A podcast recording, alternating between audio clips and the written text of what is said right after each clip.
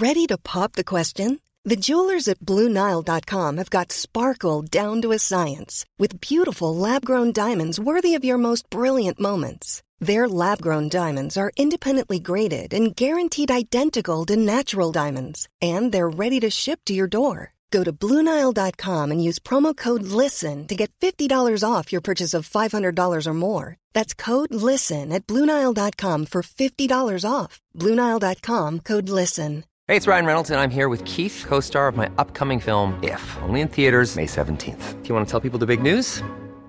All right, I'll do it. Sign up now and you'll get unlimited for $15 a month in six months of Paramount Plus Essential Plan on us. Mintmobile.com slash switch. Upfront payment of $45 equivalent to $15 per month. Unlimited over 40 gigabytes per month. Face lower speeds. Videos at 480p. Active Mint customers by 531.24 get six months of Paramount Plus Essential Plan. Auto renews after six months. Offer ends May 31st, 2024. Separate Paramount Plus registration required. Terms and conditions apply if rated PG. Hiring for your small business? If you're not looking for professionals on LinkedIn, you're looking in the wrong place. That's like looking for your car keys in a fish tank. LinkedIn helps you hire professionals you can't find anywhere else, even those who aren't actively searching for a new job but might be open to the perfect role. In a given month, over 70% of LinkedIn users don't even visit other leading job sites. So start looking in the right place. With LinkedIn, you can hire professionals like a professional. Post your free job on linkedin.com slash people today.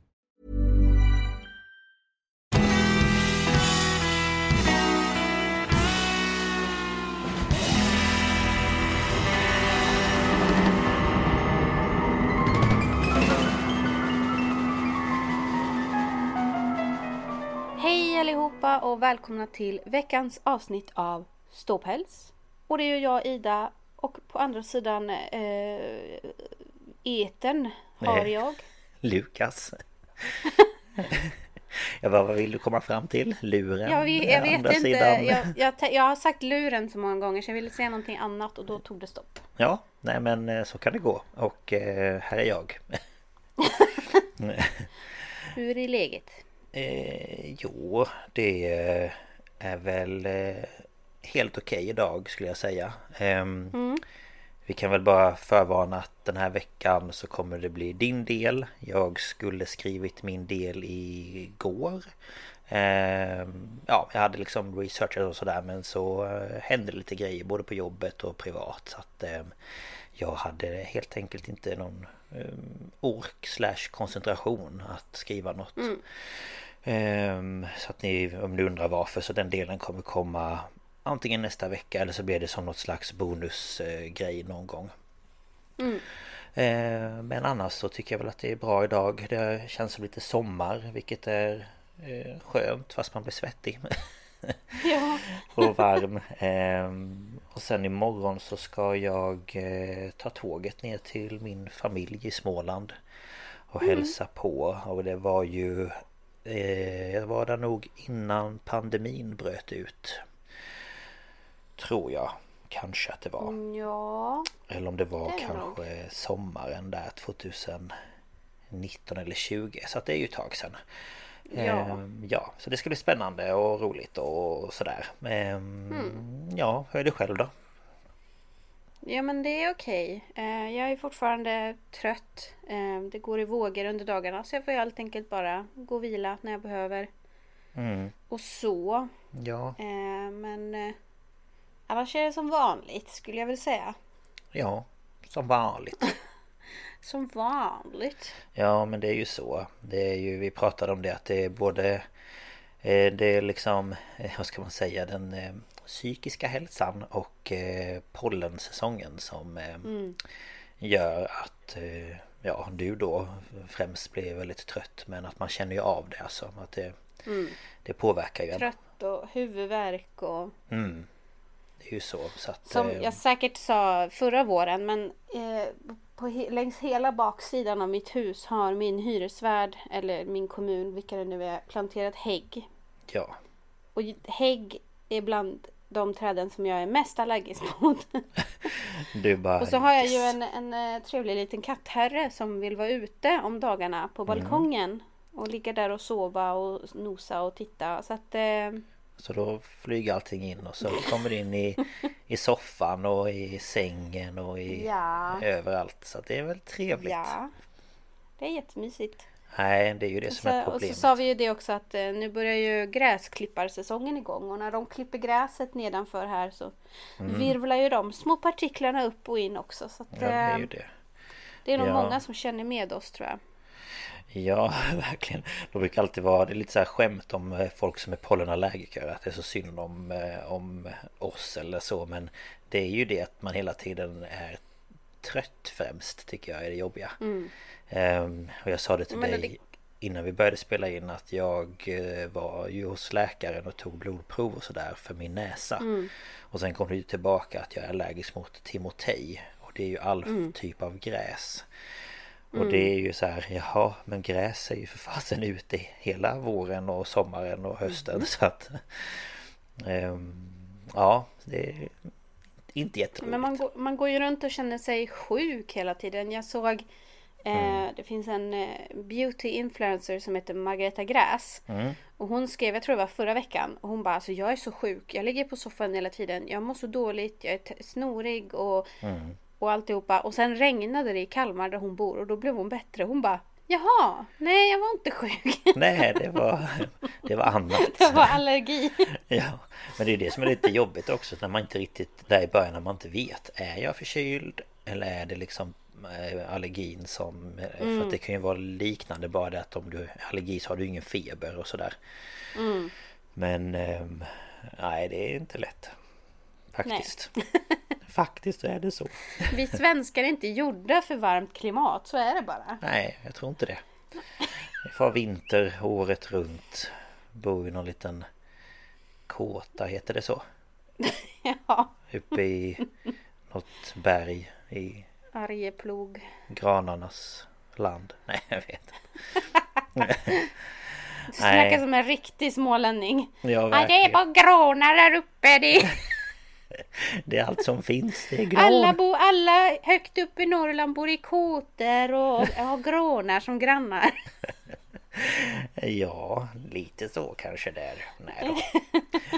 Nej, så är det faktiskt inte. Det vet jag, men Ja, ja. din fru är ju norrlänning va? Så att, Ja, eh, hon är ju det. Det är ju sånt man får stå ut med. ja. Nej då. Så är det inte. Det är trevligt med Norrland. Herregud, det är underbart. Förutom myggen.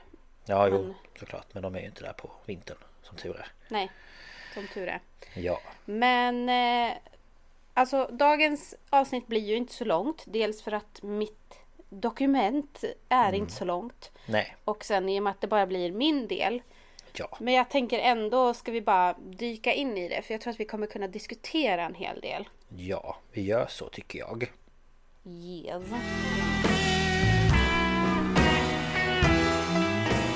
Jo, och som ni har sett på titeln så ska jag prata om Neurosedyn.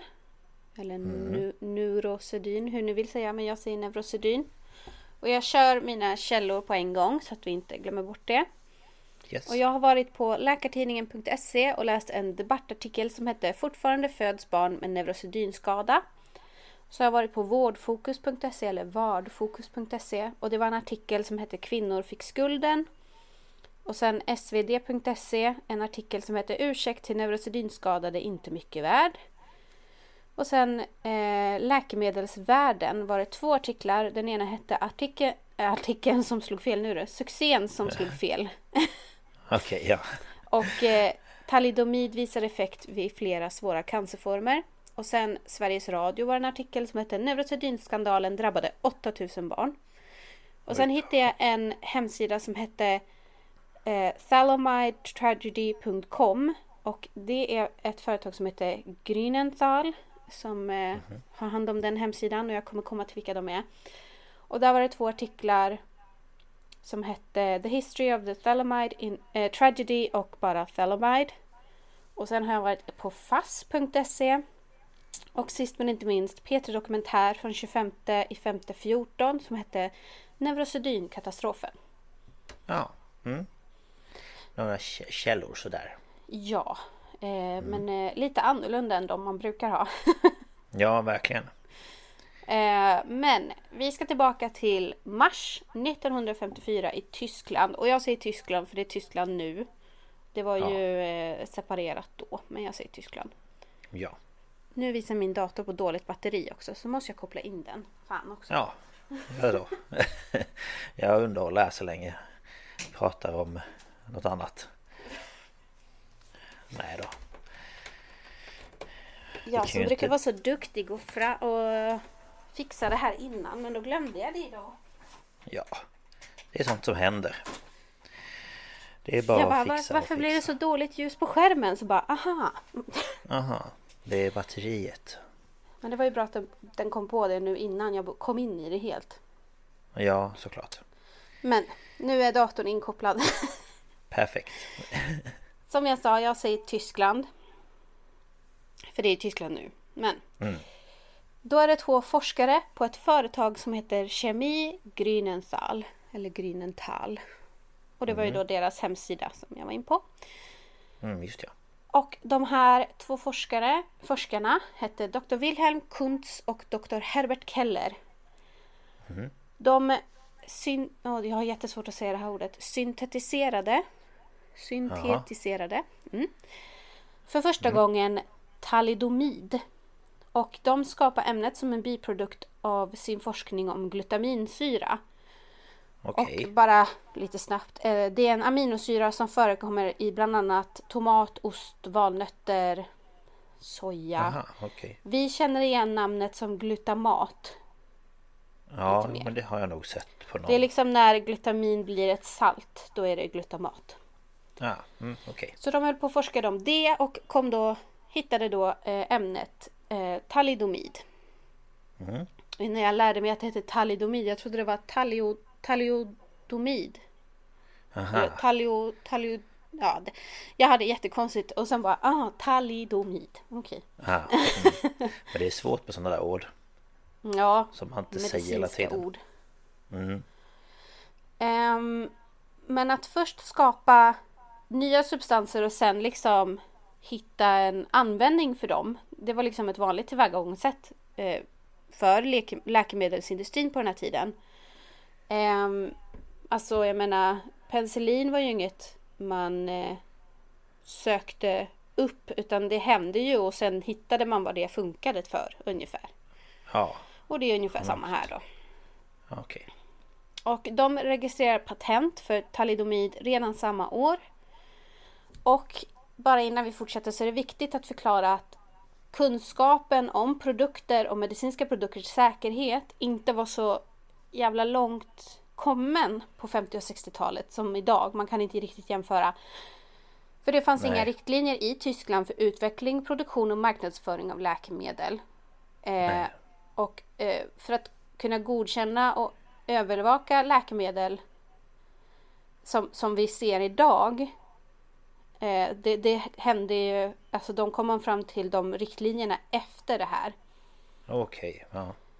Eh, och på den tiden var det inte vanligt eh, alltså att testa om en aktiv ingrediens i en sån här medicinsk substans kunde ja, men, skada på olika sätt. Till exempel då ofödda liv eller liksom man, Ja. man krävde inte sådana tester i Tyskland eller andra länder och man testade ju heller inte på djur.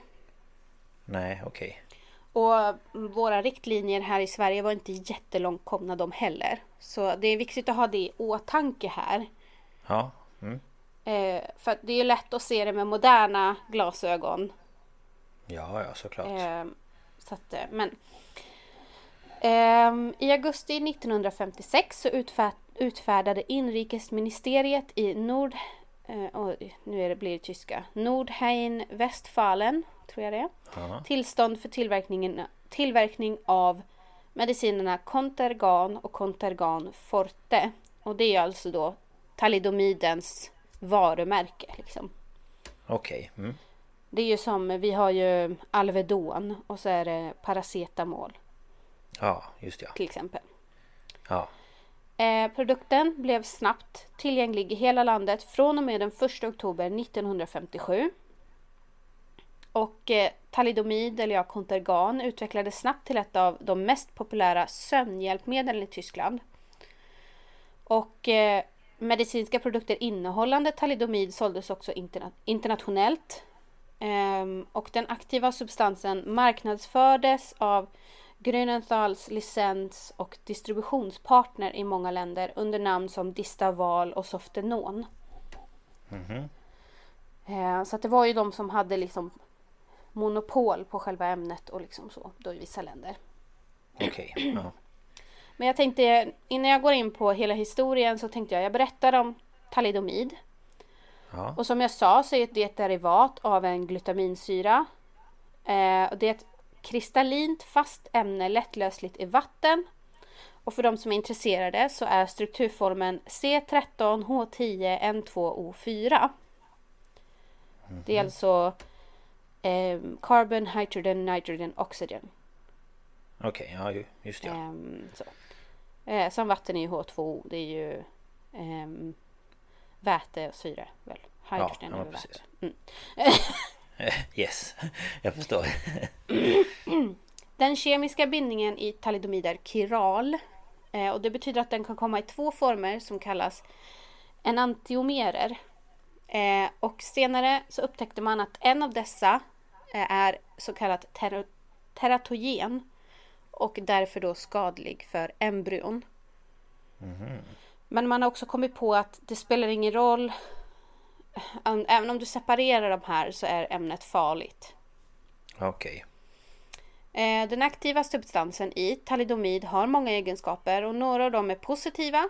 För det har ju en lugnande sömnutlösande effekt. Och den har också antiinflammatoriska egenskaper och hämmar tillväxten av vissa cancerceller. Ja. Nu kommer jag bara att tänka på Iprenmannen. Ja. Tänk, tänk om de hade gjort något sånt till den här. Ja, nej men det hade ju varit... inte kanske jätte... Hade inte åldrats så väl kanske. Nej, jag tror inte det. Nej. Eh, nu ska vi se. När man då uppfann talidomid så upptäckte eh, dåvarande forskare att intag av det här gjorde en trött och bedövad. Okej. Eh, för det var ju sö- sövande och så. De Ja, upptäckte det. också att det var omöjligt att ge en dödlig dos av talidomid. Mhm. Eh, så att du kan inte överdosera och dö Okej. av det. Nej. Tydligen. Eh, och det här är ju unikt. För att andra bedövningsmedel är ju farliga i för stor dos. Ja, ja. Så det här var ju en väldigt viktig upptäckt. ja Och hur, hur fungerar då den här lugnande effekten? Hur, hur påverkar det här kroppen? Och helt enkelt uttryckt så verkar ämnet imitera en av kroppens egna budbärare. Vilket hämmar överföringen av information mellan nervcellerna i kroppen. Och då får ju hjärnan färre signaler och då blir den automatiskt avslappnad, lugnad och man kan sova. Ja, okej. Eh, och som jag sa då, eftersom andra sömnhjälpmedel kunde leda till döden så tyckte man ju att det här var ju fantastiskt. Och det, det här är ju efterkrigstiden, det är många som har PTSD och ångest och Ja, ja, ja. så Verkligen. att... Eh, Det var men väl en, ehm, eh, en bra grej för dem. Alltså, ja, alltså lite som jag lugn. sa, man, man får ju se det till den tiden. Det var ju helt fantastiskt. Ja. Ja, det förstår jag. Men eh, jag kommer eh, med lite mer information om vad det här gör med kroppen senare. Mm. Eller liksom vad man använder det till. Men som jag sa så blev ju talidomid en succé. Och eh, det började säljas i ett flertal länder, däribland Sverige. Här marknadsfördes det av Astra Läkemedel AB och jag gissar att det är den ena halvan av AstraZeneca. Det kan Idag. det nog vara, ja. Och de fick 1957 ensamrätt och godkändes av, eh, det, det godkändes av Medicinalstyrelsen 1958 och här såldes det då under varumärket Neurosedyn. ja. Mm. Och eh, enligt FASS så fanns det som en mixtur, alltså antagligen flytande och två styrkor av tabletter. Det var 25 milligram och 100 milligram. Det var ett jävla hopp däremellan. ja verkligen. Inte någon Så så här eh, 25, 50, Nej, 15, 25 10. eller 100 det är... Vill du ha 50 Ja. får du väl ta en halv 100 eller 2,25. Ja, ja i och för sig. Men ändå.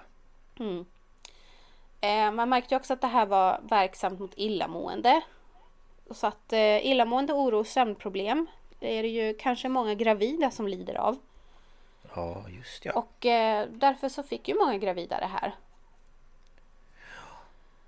Ehm, och när man lanserade då det här under namnet Contergan i Tyskland så sa man till allmänheten att det här är ett ofarligt lättverkande sömnmedel som lindras, lindrar sömnbristen på natten och oron på dagen. Och en svensk journalist som var utrikeskorrespondent i Tyskland vid den här tiden sa att på tv-reklamerna så sa man att det här var barnvakt på flaska. Ah, För om föräldrarna till exempel ville gå på bio så gav man barnet lite Contergan i nappflaskan och så sov de så sött sen. nej men gudars skymning. ja, Ja, det var barnuppfostran på en annan tid. här skojar man om att ge dem hostmedicin men för all del Ja men lite så. Nej men ta lite sömnmedicin som får dig att däcka en stund.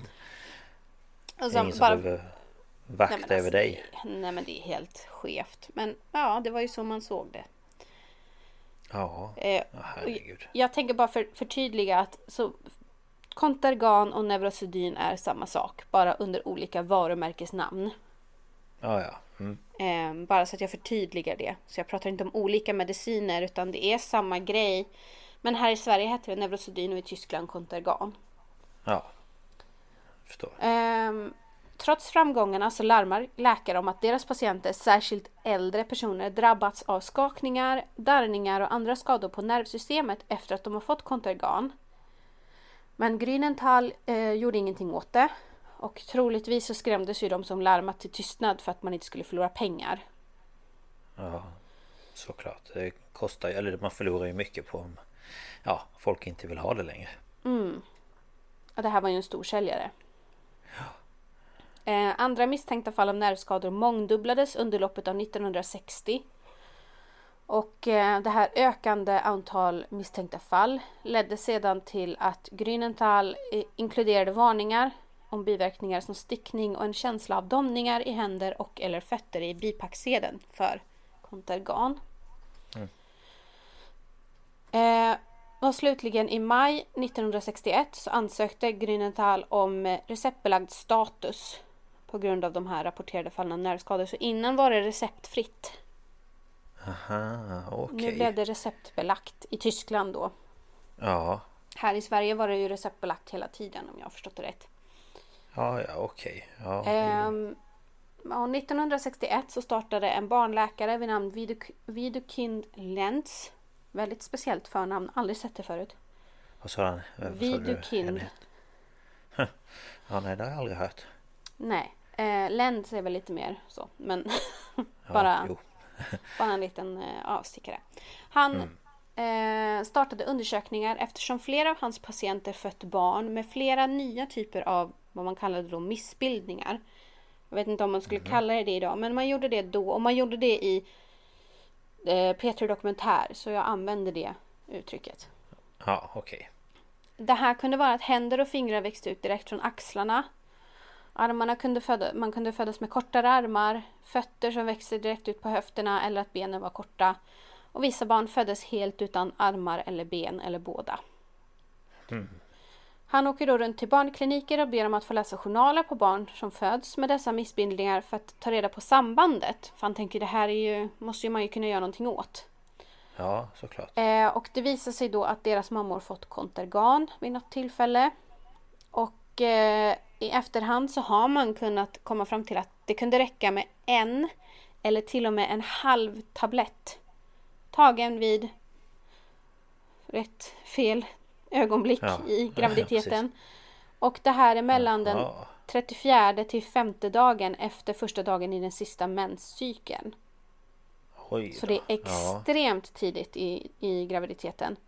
ja, men verkligen. Och att det kunde räcka då med en eller en, en, en enda halva. Ja, det är ju En gång. galet.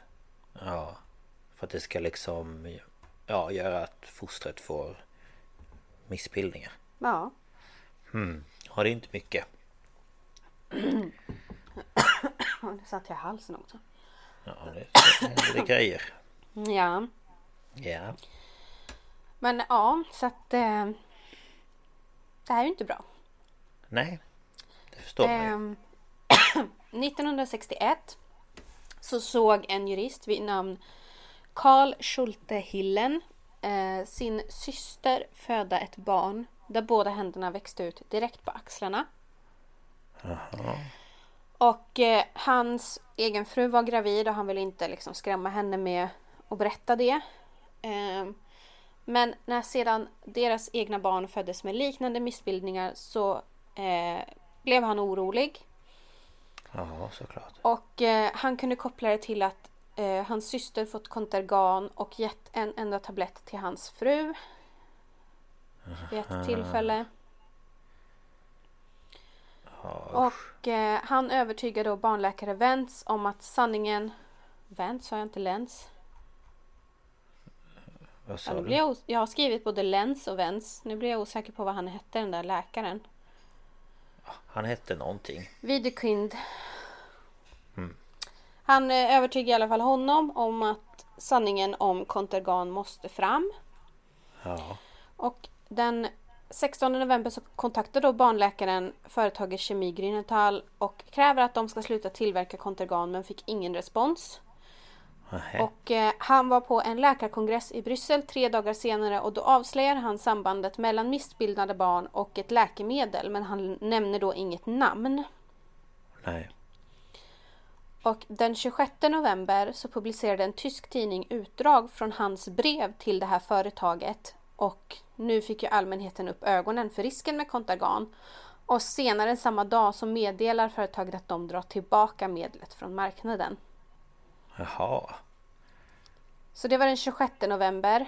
Och den 15 december så drar Astra in Neurosedyn på begäran av Medicinalstyrelsen. Det är typ tre veckor senare. Ja, men eh, vilket år? Eh, 57? Nej. 61. Okej, ja. Mm. Yes, så Ehm. då har det då liksom varit... Eh, så man har kunnat köpa det i Sverige i typ tre år. Ja, det började väl... Ja, nej, två år måste det ju bli. Två, okej. Eh, var var det jag skrev? 57 fick de ju ensamrätt och godkändes 58. Ja. Eh, jag vet inte exakt datum det kom på marknaden här i Sverige. Men... Eh, säg runt, runt två, tre år. Ja, okej. Ehm, men älskade katt, ska du börja hålla på nu? Det går inget bra för mig idag. Gå bort. gå, gå någon annanstans. Han vet ju precis vad han håller på med. Ja, ja, ja. Den 21 februari 1962 så skriver tidningen Dagen om indragningen av Neurosedyn. För att alltså, då får du tänka att det drogs in i december. 15 Ja. december. Men man sa i princip till tidningarna att ni skriver inte om det här för vi vill inte ha någon panik. Nej, okej. Men till slut så skrev de då 21 februari. Så att det är ju över två månader senare. Ja. Eh, och tv och radio följer ju då det här och börjar också skriva. Men i intervjuer sa Arthur Engel som var generaldirektör på Medicinalstyrelsen det som idag är... Eh, nej men vad heter det nu då? Medicinalverk? Nej vad heter det idag? Är det inte Medicinalverket? Det är det enda jag får nån. upp. Är det verkligen det? Ja, jag kan... Eh, om du pratar lite så kan jag googla snabbt här. Ja, vad bra. Ehm, det, heter ju, det heter i alla fall inte Medicinalstyrelsen idag. Men han, eh, generaldirektören där sa att han fortfarande ansåg dessa larm om medicinens påverkan som obekräftade. Okej. Att, eh, Eh, det finns Läkemedelsverket Läkemedelsverket. Medicinalverket. Nej, det är Läkemedelsverket. Då var det avklarat. Det är ju ett namn man har hört en hel del senaste tiden men jag tappade det ändå precis. Men det hette i alla fall Medicinalstyrelsen då men det är det som är Läkemedelsverket idag. ja, precis. Ehm, och som sagt var, han sa ju i februari 62 att eh, det här var obekräftat. Okej. Men jag tänkte jag skulle berätta lite om en kvinna som jag läste om i en artikel. Ehm, som jobbade under den här tiden. För att i januari 1962, alltså månaden innan den här artikeln kom ut och det. Mm. Så anställdes en socionom som heter Inga Jolin på Eugeniahemmet. Um, och det här hemmet tog emot barn med handikapp av olika slag. Och då de här skadade barnen.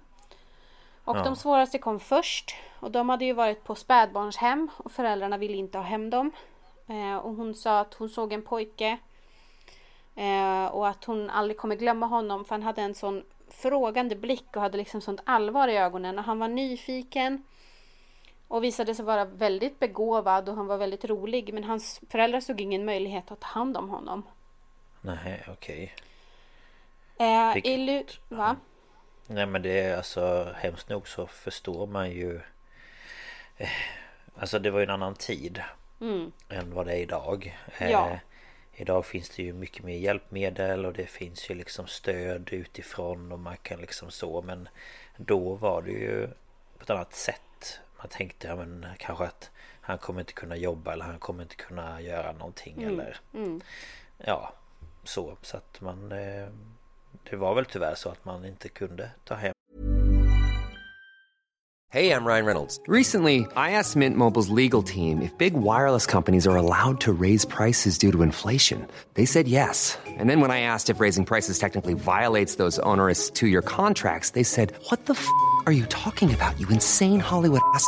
So to recap, we're cutting the price of Mint Unlimited from $30 a month to just $15 a month. Give it a try at mintmobile.com slash switch. $45 up front for three months plus taxes and fees. Promoting for new customers for limited time. Unlimited more than 40 gigabytes per month. Slows. Full terms at mintmobile.com. If you're looking for plump lips that last, you need to know about Juvederm Lip Fillers. With Juvederm Volbella XC and Juvederm Ultra XC, your lip look, whether it's subtle or bold, can last up to one full year with optimal treatment and no additional maintenance. Find a licensed specialist and see if it's right for you at Juvederm.com today. That's J U V E D E R M.com. Add fullness to lips in adults over 21 with Juvederm Volbella XC or Juvederm Ultra XC. Do not use if you have severe allergies or a history of severe allergic reactions, or if you're allergic to lidocaine or the proteins used in Juvederm. Tell your doctor if you have a history of scarring or taking medicines that decrease the body's immune response or that can prolong bleeding. Common side effects include injection site redness, swelling, pain, tenderness, firmness, lumps, bumps, bruising, discoloration, or itching. As with all fillers, there's a rare risk of unintentional injection into a blood vessel, which can cause vision abnormalities, blindness, stroke, temporary scabs, or scarring. For full important safety information visit juvederm.com. Sitt barn. Mm. Eh, ja, alltså och sen Alltså de gömdes ju från samhället. Det, det vet vi ju med, med folk med funktionsvariationer av olika slag. Mm. Alltså barn som föddes med down syndrom på den här tiden de sattes ju också på hem. Ja, ja, ja. Så att... Och... Eh, det är ju fortfarande Det finns ju fortfarande en viss eh, Vad ska man säga eh, Stigma. Okunskap och stigma kring folk som kanske Ja men eh, har någon eh, diagnos eller liksom någon mm. funktionsnedsättning mm. eller sitter i rullstol eller att det liksom mm. Ja, men de klarar ju inte Eller att man tänker att bara för att du sitter i rullstol så är du inte liksom Helt med i, i huvudet Alltså att du Nej men precis eh, Eh, men det kan ju vara att du bara är förlamad eller att du har varit med i en olycka eller att du... Mm, ja, och att man, man automatiskt tror att de inte klarar av vardagen fast de gör det med, med, ja. med sina justeringar. Ja men precis, att det handlar ju inte... Sen finns det ju såklart de som sitter i rullstol som även har en funktionsnedsättning som gör att hjärnan har påverkats på ja, olika sätt. Ja absolut, och det men finns ju folk det... som kan gå som också har det och då ska ju de få rätt ja. hjälp. Men här ja. var det ju mer att man såg det här barnet som inte hade en arm eller någonting eller inga ben. Mm. Och man visste inte vad man skulle göra och då gav man bort Nej. dem. Nej, jag tänker också en annan sak är ju att idag finns det ju liksom även Om vi säger att du föds utan arm eller du föds utan ett ben så idag finns det ju proteser mm. Som är väldigt utvecklade eh, ja. Det finns ju typ robot Alltså mm. Som mm. går att uh, styra på olika sätt och sådär och det var ju inte Man försökte ju ta fram för. det Man försökte ju ta fram det på den här tiden De var kolsyre styrda. Aha, okej. Eh, så att de fick gå runt med som kolsyrepatroner då som på ryggen nästan som syrgastuber. Jaha. Men tydligen så var de här ganska svåra att styra och ganska långsamma. Ja, okej.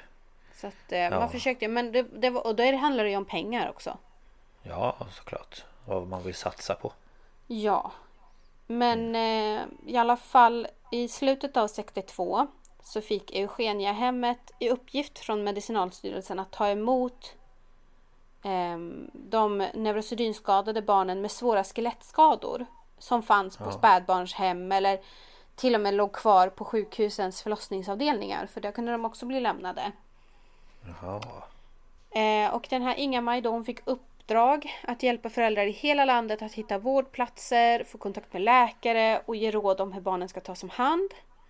Och det ena barnet efter det andra kom då till Eugeniahemmet och även liksom alltså de minsta, alltså färskaste liksom. Ja. Eh, de flesta hade inte haft kontakt med sina föräldrar och alla liksom hade ju svåra skador eller hur man nu vill säga. Ja. Och hon eh, for omkring för att ta reda på var alla barnen fanns, vilka skador de hade och vad familjerna behövde. Och till slut var samtliga 131 barn som fötts i Sverige mellan 1960 och 1962 kartlagda. Alltså med då neurosedynskador. Mm. Och eh, hon eh, kontaktade föräldrar och sådär. Eh, och Okej. publiciteten kring neurosedyn hjälpte en del att, att man kunde acceptera situationen och liksom att barnens de här skadorna, för det är ju, det är ju skador i, i grund och botten. Ja, ja. Eh, det, alltså det, det var inte något fel som varken barnen hade gjort eller mamman hade gjort. För det var ju mycket att det var mammans fel. Ja.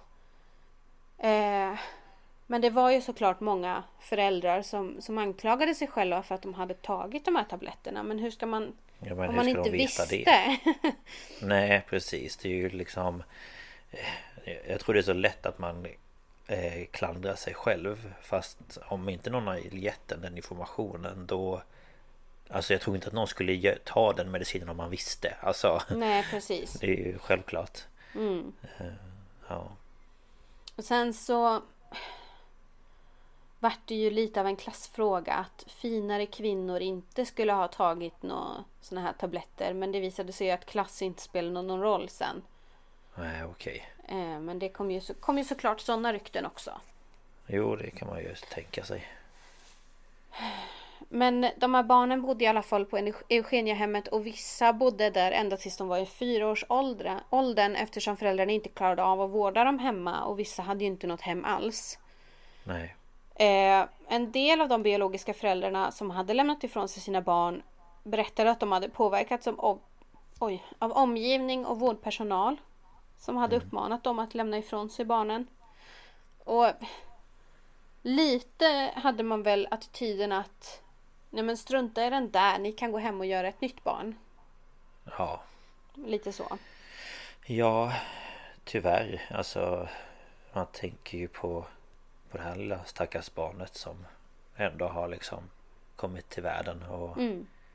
eh, behöver ju också kärlek och omtanke och Mm. någon att vara med. Eller liksom så. Mm. Men eh, många hade ju saknat sina barn och undrade över dem och det tog ju på samvetet. Så när de fick kontakt med, med Inga-Maj på Eugeniahemmet så åkte de och träffade sina barn och många blev lättade och tog faktiskt hem sina barn. Jaså? Eh, trots att de kanske inte hade träffat dem sedan de föddes. Ja, Eh, och förutom att hitta och ta kontakt med föräldrar så var det Inga-Majs eh, jobb att hitta fosterhem. Och hon var så angelägen att alla barn skulle få ett riktigt hem. Att hon, alla gifta par som hon är i kontakt med var det så här. Ursäkta, ni skulle inte kunna ta hand om ett barn här. ja hon försökte ju. Ja men det funkade ju. För att Ja, eh, alla barnen kom antingen hem till sina föräldrar eller fick hem. Och det sista barnet var i fyraårsåldern och på väg att ge upp när han äntligen fick en familj. Ja, Eh, fint. i, I Belgien hade man också sålt den här medicinen. Och eh, Mm. där åtalades en familj och en läkare. Det var alltså mamma, pappa, stora syster, mormor och läkare. De åtalades för att de hade tagit livet av ett skadat barn som fötts hos dem. Nej, Och gud. man kallade det för ett barmhärtighetsmord. Ja. Eh, och det var en ganska uppmärksammad rättegång även här i Sverige. Ja. För det var liksom då föräldrarna som... ehm, ja men de hade ju... Mamman hade ju förgiftat sitt barn. Och systern var med på att hon hade... Hon sa att hon hade hjälpt till och... Jag vet inte, pappan visste väl om det och mormor var den som hade gått och köpt giftet och en läkare var åtalades för att han typ hade sagt Mormor hade sagt kan du inte göra, kan du inte liksom förkorta det här barnets lidande och då hade han typ sagt gör det själv. Och också Jaha. varit den som hade skrivit ut det de hade dödat barnet med. Nej men usch. Ja, det var Eh. ju trevliga föräldrar. Men eh, den 12 november 1962 så blev de fem åtalade friade. Jaha. Då man må hända tyckte att fängelse var lite för hårt för den stackars familjen som genomgått en sådan tragedi. Nej men. Får jag ursäkta mig men det var väl de som har satt sig själv i den där tragedin. Man kan tycka det. Ja, ja, ja men visst. Ja, Ehm, så att, ehm, ja, jag hoppas att min sarkasm gick igenom. Jag tyckte inte att de skulle ha friats. Jag tycker inte det. Kanske, nej, kanske nej. det andra barnet, alltså stora syster. För ja, ja, ja. hon blev väl bara Alltså, påverkad liksom. Ja, men såklart, men föräldrarna har ju gjort ett aktivt val att Mm. eh, förgifta sitt barn och då Det är ju Det är ju mord, alltså du Ja. dödar ju ditt barn Eh, alltså, Sen är det Visst. väl tråkigt för det andra barnet och den här äldre stora systern om hon skulle bli föräldralös för att föräldrarna hamnar i fängelse. Men det skulle de ju tänkt på kanske innan de nu gjorde det här. Ja, precis. Ehm, Och sen finns det ju alltid, man kan ju faktiskt Vad vet jag läm- Alltså man kan ju lämna bort sitt barn. Även om inte det heller är rätt så blir det ju inte de eh, Alltså ja Konsekvenserna Ja, nej, det är galet. Men det här var antagligen inte unikt, alltså att föräldrarna gjorde sådana här barmhärtighetsmord. Inte i Sverige, eller man vet ju inte, men man tror inte att det hände i Sverige. Nej Eh, men eh, jag menar, andra länder runt om i världen kan det ju ha hänt. Ja ja ja Det vet man ju inte Men nu ska vi tillbaka till Sverige och bara några månader efter att Neurosedyn dragits tillbaka startar föräldrar till drabbade barn Föreningen för de neurosedynskadade och den finns fortfarande idag. Jaha okej Eh, för att det finns fortfarande barn vid liv idag. Ja Eh, och den här eh, föreningen förberedde sig på att stämma Astra. Och den 17 december 1965 lämnades stämningsansökan in. Och den 15 december startade då världens första talo- talidomidrättegång. Okej Ehm, och det var 100 barn mot läkemedels, läkemedelsföretaget Astra. Och det var en ganska långdragen process. Eh, och i september 69, så det är liksom fem år senare, Ja så kom parterna överens. Så man insåg att det här skulle kunna dra ut ännu längre. Ehm, så det blev en förlikning och den innebar att Astra skulle betala ut pengar till de skadade barnen under hela deras liv. Oj Pengarna, pengarna betalas ut halvårsvis och tog häns, tar hänsyn till inflation. Och de här eh, pengarna är skattebefriade. Jaha Och summan varje person får är indexbaserat. Och det här är ju det som blir lite skevt. Men varje individ har liksom fått berätta sina skador. Och så har man då som ett slags poängsystem. Och baserat på hur många skador och hur stora skadorna är så får du olika poäng och därför olika summa då på det här indexet. Jaha okej Det känns ju Sådär. Ja det Då ska någon sitta och bedöma att nej men den har det ju värre än den. Och liksom. Ja, alltså Visst, jag kan ju se liksom så här skillnaden i att okej, du har inte några ben alls men du saknar bara en arm. Att eh, Det finns ju ändå liksom en, en, en skillnad rent funktionsmässigt i Mm. hur, vad man klarar av. Det Men du har ju fort- fortfarande blivit drabbad av det Ja, precis. Eh, och du har ju fortfarande fått utstå kanske samma sak som den andra personen har fått utstå. Bara att det... Ja, jag vet inte. Det känns lite konstigt. Ehm, så att det här, det blev ju det de fick. Och sen år 2005 så beslutade re- regeringen att ge en halv miljon kronor vardera till 97 personer med neurosedynskador. Och det här, jag kommer inte ihåg vad uttrycket är, men det här är alltså helt oprovocerat. Det var ingen som bad regeringen om det här, utan regeringen valde helt enkelt att göra det här. Jaha. Ehm, men eh, de intervjuar ju han som är ordförande för den här föreningen. Han heter eh, Håkansson, tror jag. Jaha. Jag kommer inte ihåg vad han heter. Nej. Och han säger visst, det är väl fine, men om man räknar ut egentligen typ per dag alla pengar som man har fått så har inte det varit så mycket. Nej, och jag man tänkte tänker- vad... Vet man vad man de fick för någonting?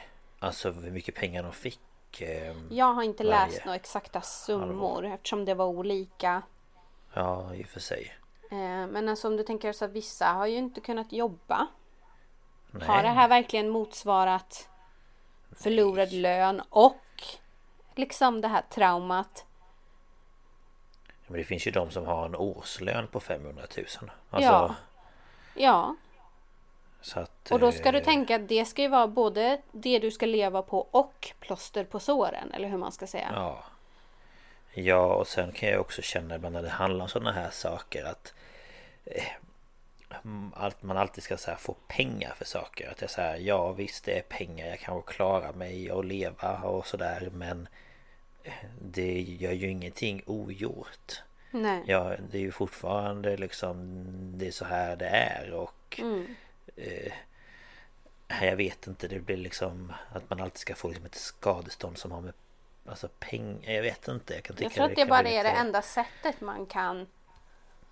Jo jag vet hantera Men det. det. ibland så kan man ju bara känna att Ja visst det var de pengarna men ofta så Beroende på det vad man har blivit drabbad av så vill Det man kan ju inte ens ha Nej, de det där kan ju pengarna. aldrig ersätta. Nej Men det här kan ju också Så. ha hjälpt folk som behövde hjälpmedel och bygga om hemma Ja. och så. så att, eh, men jag kan också tycka ju- som han sa att det kanske inte är så mycket. Det låter så mycket. Ja Men, det, är inte det. Nej då tycker jag då skulle det ju snarare varit så kanske att alla deras läkarbesök, alla hjälpmedel, Mm. allt liksom eh, om de behövde liksom hemtjänst eller hjälp i hemmet att allt sånt skulle betalas av Mm. eh, staten eller av eh, någonting. Eh, Men det är väl antagligen och för sen- att sånt inte riktigt fanns när den här förlikningen kom till. Och Nej Såklart, så. Så. kan det ju också vara. Men ja, nej jag vet inte, det är bara... Nej men det blir Ja, ju, det det blir ju tokigt hur man än gör liksom. Mm, Men huvudsaken är att de får någonting ja, det inte blev- ja, ja, ja. bortkastat liksom. Nej, självklart. Eh, men totalt då under den här perioden så föddes runt 10 000 barn med allvarliga fosterskador. Eh, och som jag sa då var vanligast att barnen helt eller delvis saknar armar eller ben. Andra föddes blinda eller döva eller med olika hjärnskador. Ja, Och men var det här i Tyskland- Sverige? Nej, totalt. Okej, totalt. Mm. 131 barn föddes i Sverige vad man vet. Ja, okej. Mm. Eh, Tyskland drabbades ju värst såklart. Ja, det förstår man ju. De stod för ungefär 5000 skadade barn. Oj. Ett av få länder som inte godkände talidomid var USA. Ehm, det var och det var läkaren Francis O'Kelsey som var ansvarig för nya mediciner på det amerikanska läkemedelsverket som idag heter Food and Drug Ad- Administration eller FDA. Och hon vägrade godkänna det här läkemedlet trots starka påtryckningar och det var ju speciellt då ifrån läkemedelsföretaget som ville sälja det. Ja, få mer pengar vet du. Ja, men eh, hon ansåg att företaget inte lyckades bevisa att medlet inte var skadligt. Jaha. Och eh, 1962 så fick hon en medalj av president Kennedy för sin, sitt civilkurage. Jaha, ja det var ju ändå eh, kan man säga att man är lite förvånad att det var USA som nekade till det? Ja men Jag precis. Mm, Samtidigt så är jag förvånad. Ja men jag känner lite också så. Men samtidigt så känner jag också för att Australien blev ju, de sålde det ju och blev ju påverkade. Och där blev ju också så här, jaha, oj. Jaha. Men ja, ja, det trodde Ja, nej. Ja. Man har ju sina små fördomar man inte tror att man har. Men i USA trodde jag att de skulle bara ja tack det, det Mm, låter bra det. men ja. Ja för de är ju snabbare på att godkänna saker än vad vi är nu för tiden. Men eh, Ja. ja. Ja. Men idag då så pågår fortfarande forskning på talidomid. Eh, för det visade sig att talidomid har eh, positiva egenskaper vid svåra sjukdomar som spetälska, benmärgscancer och vissa autoimmuna sjukdomar. Eh, men Okej. Grün, Grünenthal eh, tillverkar inte längre några produkter som innehåller talidomid. Men det är relativt lätt att tillverka och omfattas inte av patentskydd. Men Okej. Grünenthal har ingen koppling till tredjeparter som erbjuder produkter som innehåller talidomid. Och ehm, nu vet ju vetenskapsindustrin och myndigheter och alltihopa ehm, om de allvarliga biverkningar som talidomid kan ge. Ja. Och därför är tillverkning och användning av det föremål för strikta regler. Eh, Och det får endast ordineras och dispenseras i enlighet med speciellt program för att förhindra miss- missbildningar hos ofödda barn. Och på FASS kan man läsa om att det finns talidomid BMS av Celgene. Och det här används tillsammans med två andra läkemedel som kallas Melphalan och Prednison för att behandla vuxna med en typ av cancer som kallas multipelt myelom. Okej. Och det här är ju blod och skelettcancer om jag har förstått det rätt. Ja. Mm. Eh, det används till personer som nyligen har fått diagnosen och inte har ordinerats något annat läkemedel för multipelt myelom tidigare och som är 65 eller äldre eller till personer som är yngre än 65 och som inte kan behandlas med höga doser av kemoterapi. Det här kan ju vara svårt för kroppen att klara av. Och det här verkar då genom att hjälpa kroppens immunsystem att, att angripa cancern direkt. Och det verkar på olika sätt och det är genom att hindra cancercellerna utvecklas och genom att hindra att blodkärl växer till cancern. Och det är, Mm. det är då genom att man stimulerar delar av immunsystemet som, som då angriper de här cancercellerna. Så Ah, så okej. används talidomid idag. Ja, men det är ändå... Ja. Eh, vad ska man säga? Det känns ändå okej. Eller hur jag nu ska... Ja men det är ju hårt reglerat och Ja. Även om man kommer till en läkare och säger att man vill ha det så måste man liksom kolla liksom. eh, Du är inte gravid. Du försöker inte bli gravid.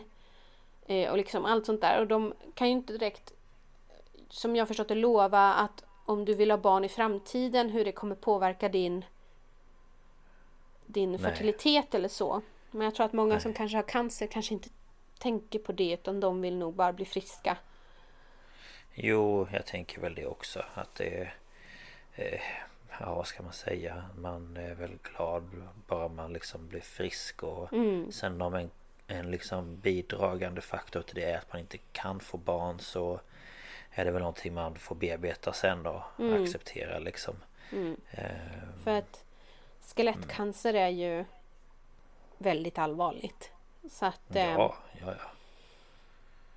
Men eh, det är alltså lite om Neurosedyn och vad som hände där på Ja. 50-60-talet. Spännande. Mhm. Det var... Eh, ja, alltså jag har hört talas om, eh, om eh, läkemedlet men Mm. eh, jag eh, har inte kopplat det till detta och Ja nej men det var mycket nytt jag också fick lära mig. Så Mm. det var intressant och spännande Ja. tycker jag. Och när Ja. den här P3 Dokumentär kom så trodde han, ordföranden i den här föreningen, att de ungefär 100 stycken som levde fortfarande. Och jag vet inte hur det Mhm. ser ut idag. Det här var ju 2014. Så, Ja. Men eh, Ja, både han och hans fru eh, är Neurosedynbarn. Jaha. Och eh, hans armar är mm, typ en tredjedel till en hälften så kort som en Okej. vanlig arm. Eh, hans fru har inga armar alls så hon använder sina fötter. Ah, ja ja ja. Eh, så att eh, de har ju De sina sätt att klara sig och och allt sånt där. Såklart. Men ändå... Ja, alltså det... Vi har ju sett eh, någon kvinna som körde bil med fötterna. Alltså, Mm. det, som, allt sånt går ju idag. För att man hittar ju sätt att det ska funka. Mm. Och det är ju som han... Eh, nu har jag glömt vad han heter. Men den här mannen från USA som inte har armar och inte ben. Vet du vem jag menar då? Han föreläser. Mm, Ehm, kanske. Han eh, har ju fru och barn och sådär också. Men han Mm. har ju... Han har ju liksom... Jag tror att han har en fot som sitter fast vid höften. Mm. Och sen har han liksom... Ja men inga armar. Så han, man, han har någon så här dokumentär där jag, som jag har sett. Där han typ lagar mat och... Mm. ehm, ja men eh, badar och... Mm. ehm, gör, gör liksom vardagliga grejer. Ja, så jag, jag med- tror att det är lättare för dem att liksom... Ja men de får ju lära sig att simma och, och allt sånt där på ett annat sätt. Det är ju skillnad om du och jag skulle förlora benen ja, och behöva lära om allt. Han har väl legat på botten och kravlat. Ja men typ alltså. Så att, Ja, ehm, visst är det så. Men de är väldigt uppfinningsrika många. De hittar ju sina egna, gör ju sina egna hjälpmedel och sånt där. Som han den här Ja. snubben han berättar, han har något så enkelt som en typ 30-40 cm lång pinne med en tvärslå i ena änden och den använder han för att stoppa ner skjortan i bak och rätta till slipsen och nå saker. Och, alltså bara ja, något så enkelt perfekt. kan göra mycket. Verkligen. Ja, nej, det är häftigt. Tycker jag i Mm. varje fall. Eh, så att... Eh, ja, nej men det var, var intressant tycker jag. Och hemskt Mm. såklart. Alltså det är ju ingenting man önskar att någon ska behöva födas på det viset. Men Nej, och som tur är så har vi ju hårdare regler Ja. för läkemedel så förhoppningsvis ska inte något sånt hända igen. nej, nej. Så är det. Ja, ja, men det här tackar vi för. Mm, jag så lite så. Ja, det blev ju långt ändå. Ja, men det är ju för att vi pratar så mycket. Ja, vi gör ju det. Ja, så är Men det. eh, det var det jag hade att komma med. men Ja. eh, är det så att någon vill kommentera det här eller bara skicka in någon tanke så kan ni antingen mejla oss på staphalspodcast.gmail.com eller söka upp oss på Instagram.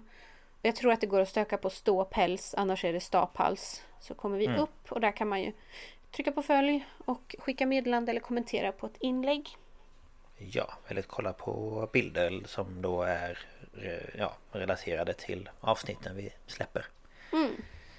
Yes. Men eh, ja, tack för att ni har lyssnat och Tack så mycket.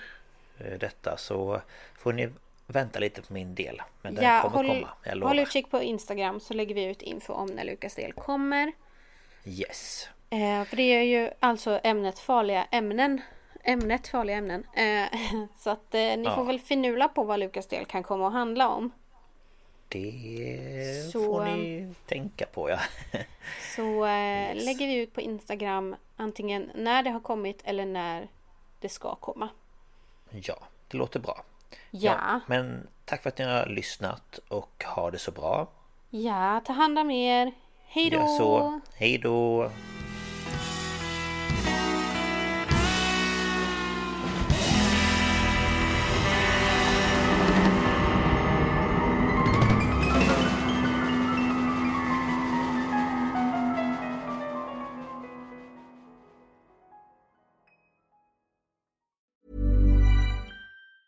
Hi, I'm Daniel, founder of Pretty Litter. Did you know cats tend to hide symptoms of sickness and pain? I learned this the hard way after losing my cat, Gingy. So I created Pretty Litter, a health monitoring litter that helps detect early signs of illness by changing colors, saving you money and potentially your cat's life. Pretty Litter is veterinarian developed, and it's the easiest way to keep tabs on your fur baby's health right at home. Go to prettylitter.com and use code ACAST for 20% off your first order and a free cat toy. Terms and conditions apply. See site for details. Ever catch yourself eating the same flavorless dinner three days in a row?